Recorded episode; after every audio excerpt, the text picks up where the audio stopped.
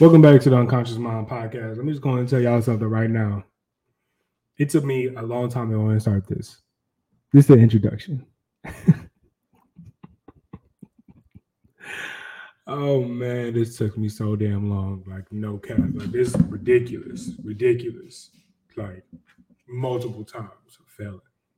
But with that being said, we're gonna go ahead and get into it and start our first episode on the the, the myth, the legend, Deion Sanders himself. And I'm not gonna get it. Well, I'm gonna get into it.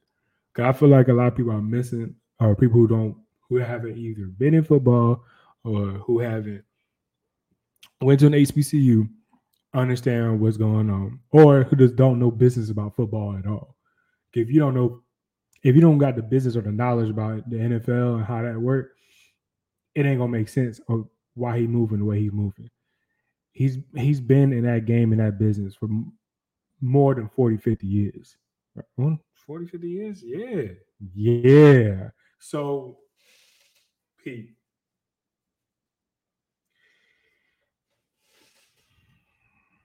It's business, bro. Jackson State is an HBCU who gave him the opportunity. All right. But at the same time, his main goal is get his sons in the NFL. That's it, bro. Like, I would like to say that it's something different. I would like to say that he wants to bring, you know, all this stuff to these college campuses, but again, it's business. It, it's it's not. Don't take it personal. I mean, I got a family, and if Apple's in the lead, damn, I, am gonna make sure my my son Shilo and what's his other son name? Shedeur can make it as well. Expect Shedeur is the is the prize. Shedeur was practicing with Tom Brady. You think Tom Brady gonna be like, stay at that HBCU? No.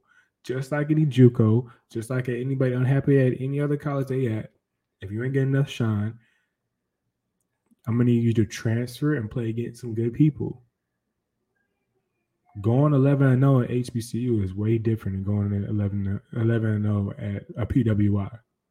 And it's unfortunate, but it's business.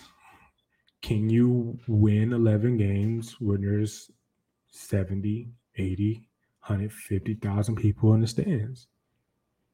Can you go to, you know, can you make a scrimmage for Alabama? Can you play anybody Pac 12? Like, it's it's unfortunate, but it has to happen for his son to get in the NFL. And he got a number one recruit.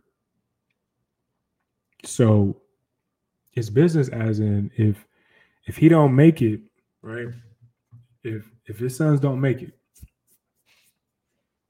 he still can be a high level coach. And it's not it, it, it's not like he don't want to do for the people. It's just like I gotta make sure that they got the right track. And now he got Travis, and he tra- he's taking Travis like his own. And you can tell just just by looking at Travis's YouTube, bro, you can tell that one where he come from, two he got a good foundation, and he doesn't want Travis to be lost in the sauce of fame or being a celebrity when he's already been there, done that. And that's something that a lot of these college coaches can't bring. And I think the, the main motivation, which is his sons, and nobody can convince me otherwise. He can't even convince me otherwise. I'm gonna look him dead in his face and like, bro, you have two sons. Like, I'm, I'm not, I'm not gonna sit here and be like, yup, black people. Because if that was the case, he would have kept on taking half of his salary, trying to make ends meet. You know what I'm saying? It's bro, like, no, I, I should not have I shouldn't have to be doing this. And as he said in the Earn Your Leisure podcast, yo, how we sell how we got 60,000 sold out seats, but I look at the numbers and it's saying 28,000. And I'm already giving you half my salary. So not only am I making below what I'm worth, and I'm giving what I can, y'all are stealing from me. Yeah, Shedeur, get your two years in. Show these college um, coaches that you can play. Um, if they want me, they got to take you. They got to take Travis. They got to take some of my, my coaching staff, and they got to take it. It's business, bro. Because these college campuses, you lose, Let's say he let's say Deion get two bad seasons. He's out. Point blank period. There ain't no end ifs or buts about it. He's out. But if these college campuses are smart, which Colorado is, because nobody has been talking about Colorado like this, but now they about to. Revenue goes up. Students want to come there. People want exposure. Exposure brings endorsements. Endorsements bring money. Kids got you know, they can sign deals now in college. So it's just all these things you got to factor into when it comes all the way back to family for Deion and then business. So he can have a long lasting career to play, not even to play, but to coach the game that he loves. And you can't you can't get mad at that. I went to an HBCU. I went to the biggest public HBCU in the world. North Carolina Agricultural and Technical State University. We are the biggest public HBCU. Some of them seats do not get filled unless it's homecoming. His recruiting, he invites his top prospects at Jackson State when he was there for homecoming, where there's going to be 60,000 people filled. And you give a high school kid who probably only seen probably five or 10,000 st- um, students in the seats and he's like, okay, we can make it happen here. But that's not the case. It is not the case. So that that is the main motivation. Now, for all these HBCUs and people saying he, oh y'all, come on, bro. He don't. As one as as one who went to HBCU, bro, you don't. It's on us. Like it, he showed you what could be. That's nice, but Ain't nobody giving to the back to the HBCUs. If it ain't Howard, Spelman, what's the other one? Oh, Morehouse. You don't hear any, you know, big donations. You don't hear donations, donations, donations for anybody other than those three schools. I mean, that's just a fact. And it's not anything against any other HBCU. It's just we go to college, we try to get our money, and then, then we out of there. I'm not get our money, but we try to get our bachelors, and we don't really look back. To be honest, I haven't looked back because I know it's a business, and I got a degree. They got my money. Is it? And it sucks because Jackson State. I mean, they got the endorsements, but give them, um, give them two years. That shit's gone excuse my language, but that, that is just gone. It's nothing that anybody can do. Ain't no coach out there. I mean, the only one I could see if Michael Irvin went to an HBCU, that would change things. But he got a good deal with ESPN. He can judge people and make his critiques and not get fired it's business, bro. Like